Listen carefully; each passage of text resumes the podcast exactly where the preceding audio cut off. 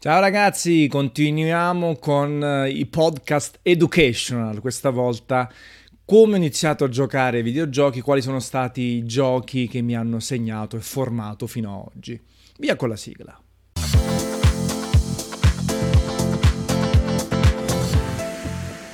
Allora, io sono del classe 1980, nato il 25 giugno, lo sapete, molti di voi, e quindi ho vissuto anche una fase abbastanza iniziale dello sviluppo dei videogiochi, soprattutto quello un attimino più mass market anche in Italia.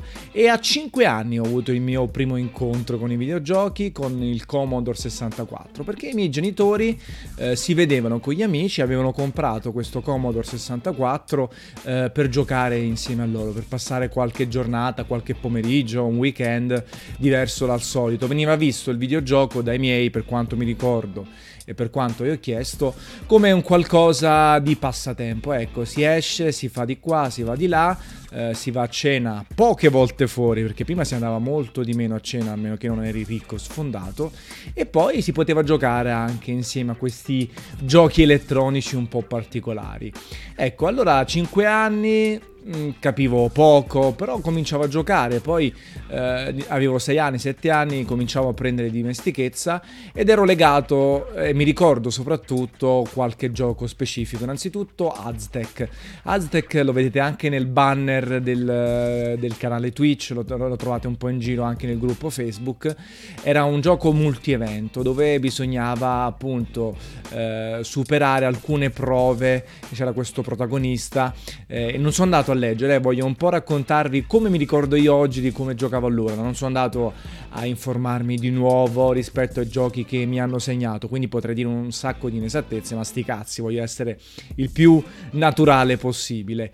E dicevo, quindi era multivento, c'era il personaggino nell'Egitto e c'erano varie prove da portare a termine, ad esempio bisognava raggiungere la piramide e c'erano delle frecce che venivano lanciate ai lati, quindi bisognava trovare il momento giusto per camminare. Poi nuotare nuotare nell'acqua mentre c'erano dei piragna e così via. E addirittura per un periodo, non so perché, avevo il Commodore 64 connesso a una TV in bianco e nero, era comune, magari c'era la TV principale a colori e quella secondaria in bianco e nero e questa zona dei, dei piragna praticamente non aveva colore di conseguenza non si vedeva non si vedevano i piragna, quindi andavo a tempo, a ritmo, cercavo, provavo e riprovavo per superare il livello, perché loro passavano, io non li vedevano e quindi provavo più volte fino a che non ci riuscivo. Questo per dirvi che comunque eh, erano altri tempi, c'erano meno giochi, c'era, non, non, c'era quella pressa ovviamente di avere 100.000 giochi e uno provava a giocare e giocare i stessi titoli miliardi di volte. Un altro titolo per Commodore 64 sicuramente era Thriller. Thriller erano questa sorta di quadri fissi in cui c'erano questi personaggi di colore unico, era praticamente monocolore, c'era lo sfondo nero, eh, il livello di colori differenti e poi c'erano questi personaggi che erano tipo militari che sparavano ai nemici, un po' eh, come dire la, la versione poi meno conosciuta o comunque preliminare eh, progenitore di, dei vari Snow Bros, Bubble Bubble e compagnia e quindi si giocava anche in due, bisognava colpire, eliminare tutti i nemici all'interno del quadro e andare a quello successivo. Quando eri un Pelé i livelli diventavano sempre più complessi perché magari all'inizio il quadro era composto da tante piccole diramazioni, pensate anche a Pac-Man, ecco come, come struttura. E poi man mano ehm, eh, il livello si faceva più difficile perché si apriva, c'erano meno passaggi, quindi meno punti comodi per colpire gli avversari, fino a che praticamente il livello era quasi aperto, senza eh, diramazioni e ti arrivavano un sacco di nemici addosso, dovevi essere molto molto felice. Felice, bravo, no, felice. E la cosa figa che avevo distrutto con questo gioco la TV principale, perché? Retenzione dell'immagine. Evidentemente una, un giorno ho lasciato il gioco acceso e, e, praticamente anche spegnendo il Commodore 64, spegnendo la TV, c'era il quadro stampato anche offline all'interno della TV e quindi l'abbiamo dovuto portare da un tecnico, era una TV a tubo catodico piuttosto grande che si era preso un bel po' di soldi, i miei genitori incazzati neri, non credo che mi abbiano picchiato, perlomeno non mi ricordo, eh, però ecco ho fatto questo danno. E l'ultimo era International Soccer perché il Commodore 64 oltre ad avere le, car- le eh, le cassette, aveva anche le cartucce che erano una figata, costavano un po' di più, ma le mettevi, il gioco partiva dopo pochi secondi anziché minuti di caricamento. International Soccer era un gioco di calcio dove ogni squadra aveva eh, la, la casacca di colore differente ed era veramente faceva incazzare perché le prime partite erano facili, poi il computer diventava fortissimo, c'era la semifinale con la maglia grigia e la finale con la maglia nera, quindi a farvi capire quanto ero incazzato ed era fortissimo. Un esempio di momentum di FIFA rapportato agli anni 80, era veramente impossibile o quasi finire il gioco.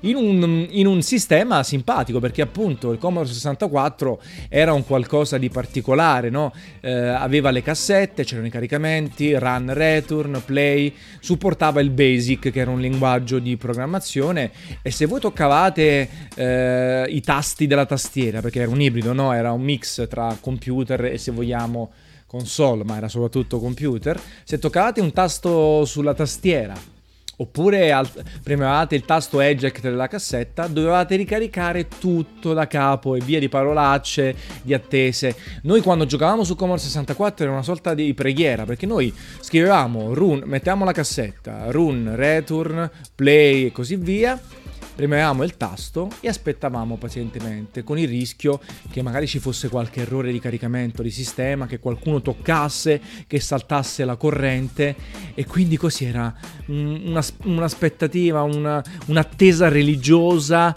fino a quando poi partiva il gioco, yeah, yeah, yeah. Poi si poteva bloccare, bisognava ricaricare tutto, addirittura c'erano giochi che bisognava girare la cassetta, quindi 5 minuti, 10 minuti, adesso non mi ricordo, poi diceva stop,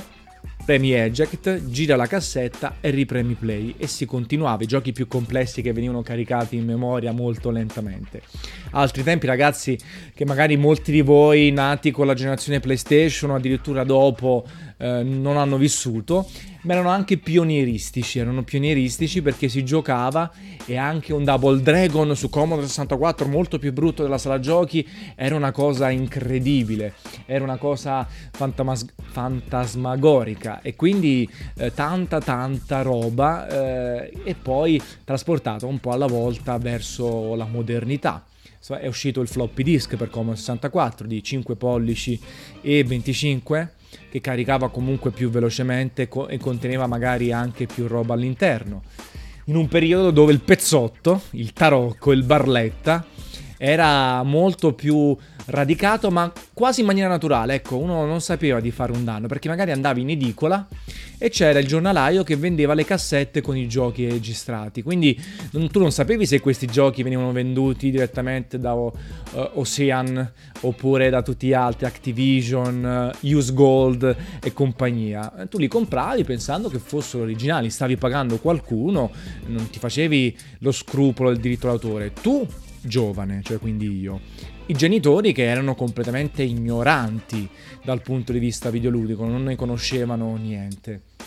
Poi, un po' alla volta, è arrivato l'Amiga, l'Amiga 500 che ho posseduto, e lì c'era il Workbench, c'erano la, la, famiglia Adams, mi ricordo tantissimo che ci ho giocato un miliardo di ore, eh, c'era una grafica migliore, più colori, e c'era chi aveva il Commodore 128 che aveva il doppio della memoria e quindi qualche gioco più figo perché aveva più memoria e quindi poteva far mettere più sprite a schermo, i commandos, i giochi eh, sparatutto dall'alto che spopolavano i, ro- i Rambo, i comando e tutti i vari cloni no? che c'erano, che poi si sviluppavano anche i cloni perché lì anche la cultura del tarocco magari usciva un gioco eh, con licenza ufficiale o un gioco il, il, primo esponente di quella roba lì e poi veniva clonato da sviluppatori in erba che ne copiavano completamente gli asset, gli sprite e ci applicavano una skin differente e quindi tu facevi parte di questa cosa ecco io non ho vissuto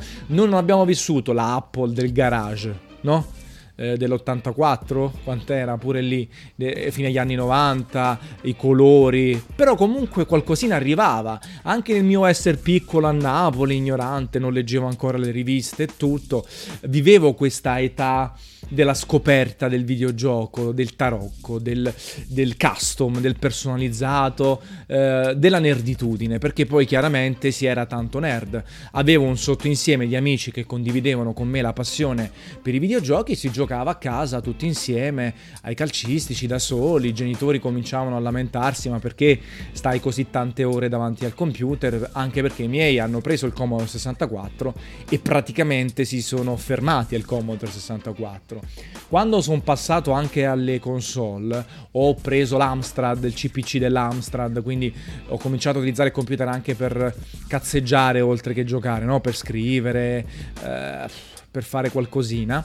Eh, loro si sono fermati e quindi ho, ho avuto il eh, NES e ho avuto il Sega Mega Drive, quindi sono partito in realtà Nintendaro per quanto riguarda le console, ma la parentesi NES è stata per Mario, per Mario Bros, per qualche cosina, però non mi è entrata dentro, forse perché ero troppo piccolo o forse perché al tempo i videogiochi Nintendo non mi piacevano particolarmente. Il Mega Drive è stata la prima console della consapevolezza. Avevo amici che avevano il Sega Master System 2, eh, che avevano tante altre robe, eh, ho giocato tanto sull'Amiga, ma quando ho preso il Mega Drive ho cominciato a entrare in una piccola era di consapevolezza che si è sposata anche con l'acquisto delle riviste, Consolmania, eh, Zap, eh, TGM, com- Computer e Videogames e, e, quindi mi cominciavo a informare. Cosa comprare, cosa non comprare, è meglio quello, è meglio quell'altro, arriva Mortal Kombat anche su Mega Drive, c'è il trucchetto,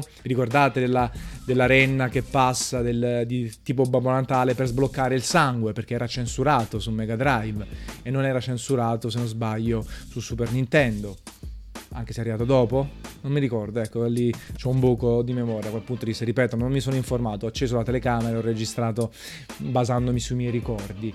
Ed ero contento quando arrivavano giochi in esclusiva su Sega Mega Drive e non ce l'aveva il Super Nintendo. Ero un segaro, proprio eh, veramente lì facevo console war con me stesso però, perché non c'era nessuno qualche volta discutevo con gli amici, certo andavo a giocare, giocavamo, Altered Beast, Shadow Dancer, per me Shadow Dancer, ovvero lo shinobi col cane, vi ricordate?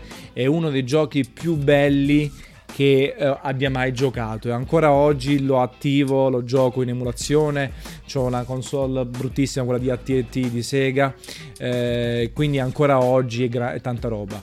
Tra altre cose qualcuno mi aveva scritto perché non metti un po' di montaggio, un po' di giochi in sottofondo? No, vorrei che immaginaste insieme a me quello che vi sto raccontando, vorrei che bastassero le mie parole per farvi immaginare come ho vissuto gli anni iniziali del videogioco. Poi se volete approfondire, eh, magari andate su YouTube, vedete, magari posso anche mettere nella descrizione, eh, citare i titoli che appunto, cioè scrivere i titoli che ho citato in questo video, giusto per darvi una mano, però Vorrei che fosse il solito rapporto tra me e voi sul canale dove io vi racconto in maniera molto libera e abbraccio tutto quello che ho vissuto.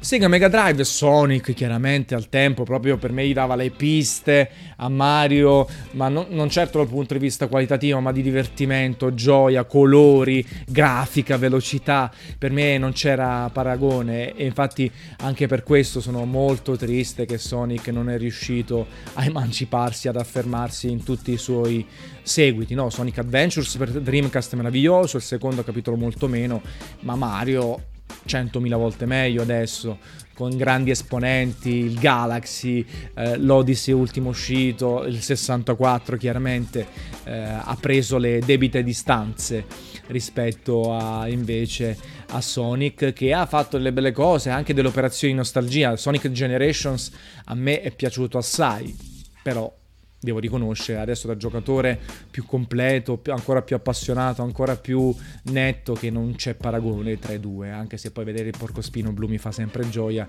Ho tre Collector's Edition, quella dei 20 anni, quella dei 25 e, e, un'altra così presa nel corso del tempo di Sonic. Quindi sono molto legato, però poi se devo giudicare, giocare e dare un, appunto un, un giudizio critico, non c'è paragone a favore di Mario e Super Mario e tutte le sue eh, anche variazioni sul tema, perché i Paper Mario, anche diverse cose, i Rab- Rabbids, l'ultimo di, di Soliani e Ubisoft Milano, cioè comunque veramente sei riuscito a reinventare ed essere ancora oggi molto molto fresh. Se dovessero annunciare Galaxy per Switch, una remaster, sarei stra felice di rigiocare i, primi, i due capitoli usciti per uh, Wii. Dicevo quindi, torno ancora a Mega Drive, adesso non è che arrivo fino ai giorni nostri in, un, in una roba infinita, poi magari vi posso raccontare, spezzarla in due e continuare la mia storia.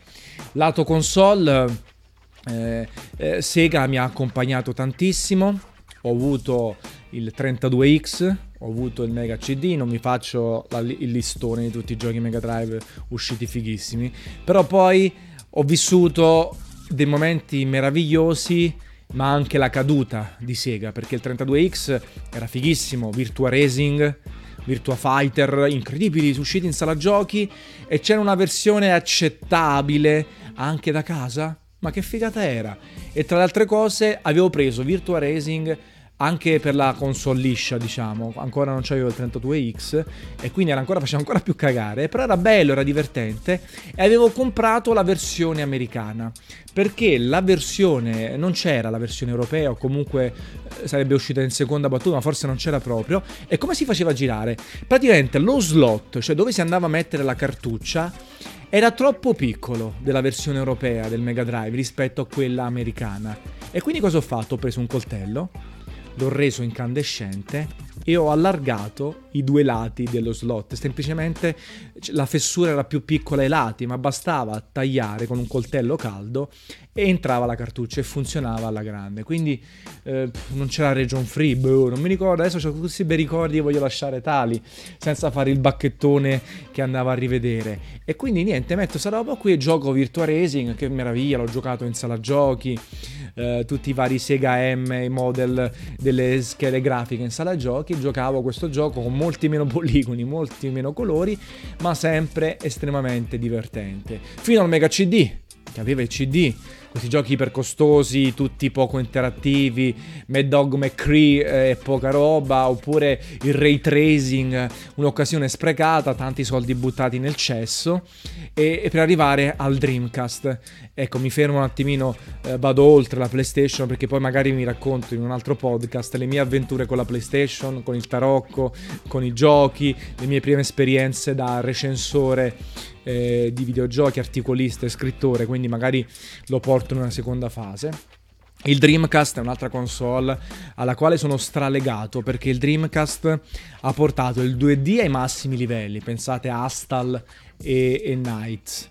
Eh, e poi aveva un po' di 3D, ma non ce la faceva particolarmente, comunque interessante. Era una console che si taroccava alla grandissima. Io poi mi sembra che parlo sempre di tarocco, però il tarocco era in una certa fase della mia vita, ma dell'Italia tutta, un, faceva parte de, eh, del, del videogioco e addirittura bastava prendere dei CD, eh, CD GD-ROM, metterci il loader, quindi un programma specifico, e non c'era necessità di modifica a un certo punto. Tu prendevi il gioco, lo scaricavi da internet, ci mettevi il loader e, e poi oppure lo compravi bancarella, bla bla bla, e il gioco partiva anche nel Dreamcast originale. C'era la versione giapponese bellissima con il logo arancione, quella europea con il logo blu. Ce l'ho ancora qui, ragazzi. Ce l'ho ancora qui in essere. Ogni tanto l'accendo. Samba di amigo. Avevo comprato le maracas originalissime e anche il gioco. E giocavo con le maracas e mi divertivo, buttavo il sangue. Sudavo tantissimo per giocare Samba di amigo e poi tutti gli altri giochi che comunque aveva il Dreamcast. E al Dreamcast è stato uno dei miei primissimi press tour, anzi fiere, e CTS di Londra 2000 in un teatro, in un bar a cinema, tutti esaltati, eh, Space Channel 5, c'era la cosplays, cosplays, cosplay eh, di lei e quindi mi sono fatto la foto insieme, ho la, la, foto stampata, chiaramente avevo sviluppato il rullino, avevo fatto 40 foto, 10 o 15 le avevo bruciate, buttate perché appunto sovraesposte oppure bruciato la foto stessa e quindi grandi ricordi che mi hanno permesso di vivere anche la fase iniziale non la, proprio la primissima fase, non il Pong eh, e così via, però una delle primissime fasi un po' più mainstream del videogioco, la fase cartacea, la fase dell'informazione online e della nerditudine all'estremo, perché vi ho raccontato mille volte l'aneddoto no? di aver comprato un giorno, andavo a scuola, c'erano i turni, mattina e pomeriggio ero andato la mattina in un negozio di giocattoli, perché prima i giochi, soprattutto al tempo Mega Drive, NES Super NES, venivano vendi- venduti soltanto dai negozi di giocattoli. Ecco, si era passati quindi dalle edicole, edicola ai giocattoli, anche se poi l'edicola vendeva i pezzotti, ecco, torniamo sempre, vedeva tipo giochi Mega Drive 4 in 1 in una cartuccia, chiaramente flashati da qualcuno ovvero uh, messi tramite uh, dispositivi flash.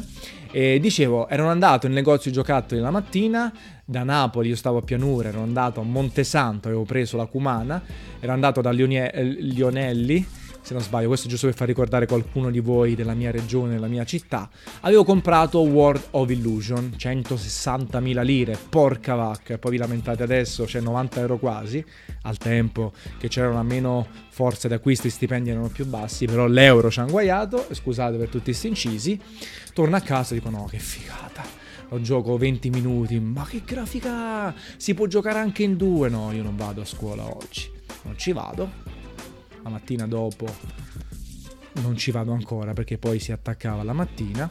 Mi chiama un mio amico Giuseppe, mi fa ma perché non sei venuto? Eh no, ho comprato il gioco, bla bla bla. Torno il giorno dopo ancora a scuola, tutti quanti, ah ah ah, quattro occhi, che c'avevo gli occhiali, ah che giochi, giochi e giochi e non vieni a scuola. Eh, che poi sto Giuseppe, mio grandissimo amico, che ora non c'è più, eh, anche lui era giocatore, però era un po' a, al mix, sai, era quello anche un po' più bello, belloccio, che, che, usciva di più e tutto, quindi ogni tanto c'era quella vena un po' da, da bulletto, tra virgolette, eh, tra l'altro non era un bullo. E, e, e quindi eh, mi prendeva in giro, ma anche senza troppa cattiveria, però io poi mi sentivo in difficoltà, mi mettevo squorn mi mettevo vergogna a scuola perché era un disonore, venivo preso in giro, anche se vestiva un po' strano, queste cazzate che adesso proprio veramente non mh, mm, proprio inutili. Adesso direi sti cazzi, pigliami per il giro, pigliami per il sedere, non mi interessa nulla. Ecco, adesso sta roba qui, a parte non succede, nel senso non credo che la gente cioè, se la gente non va a scuola, oh, sono andato a scuola, ho detto ai genitori, ho giocato a Fortnite online, eh, chi se ne frega. Oppure, bravo, hai giocato, bravo, hai vinto, hai fatto la, la, la, kill, la kill royal. Ok, bravo, bravo, ecco, tutti altri tempi. Quindi ho vissuto anche un po' di bullismo, non in questo caso, eh, perché ero più bruttino, non avevo il ciuffo, avevo il capello azzeccato, avevo gli occhiali a fondo di bicchiere, quindi avevo anche divers- eh, difficoltà a relazionarmi con le ragazze eh, mie coetanee italiane oppure con quelli che magari invece non giocavano, giocavano solo a calcio, stavano in mezzo alla strada ed erano fighetti, si mettevano già il gel in testa e io magari no. Quindi ho vissuto quella fase, ho vissuto l'emancipazione sulle, sulle, mia, mia, sulle mie spalle, anche con un motorino che mi hanno rubato addosso, mi hanno rapinato. Quindi per dirvi che ho avuto la fortuna, sì, ho la fortuna di vivere un po' tutto per essere oggi una persona normale che sa che non deve puzzare, eh, eh, che si lava, che usa il bidet, in bidet, eh, che, che, comunque può rapportarsi sia ai stravideogiocatori nerd, sia a quelli magari che non ne capiscono nulla e prenderli anche in giro e saper rispondere. Ecco, ho avuto questa fortuna che la vita mi ha portato ad avere, non è che sono un tipo yeah da questo punto di vista. E quindi bene bene felicissimo non rinego tutto niente. Ne ho parlato anche in una diretta eh, magari del disagio eh, della canzone che ascoltate all'infinito. E questo magari potrebbe essere anche argomento di una seconda puntata che parte da PlayStation 1 si, si, rifà un po' ai Final Fantasy, si, si, va un po' sull'adolescenza fino ad arrivare a PS2, PS3, Xbox 1, poi basta sti cazzi che vi parlo dell'esperienza di PS4, Xbox One, le vedete ogni giorno e mi conoscete, bene o male sono lo stesso. Va bene? Quindi grazie anche per avermi ascoltato come al solito, lasciate commenti, condividete le vostre esperienze qui sotto. 40.000 like, no scherzo, dove? 4, 40? 100 like. Se facciamo 100 like, allora ci sarà la seconda parte, altrimenti no. Sto prendendo in giro i youtuber, chiaramente. Una bella capata in bocca e a presto. Ciao ragazzi.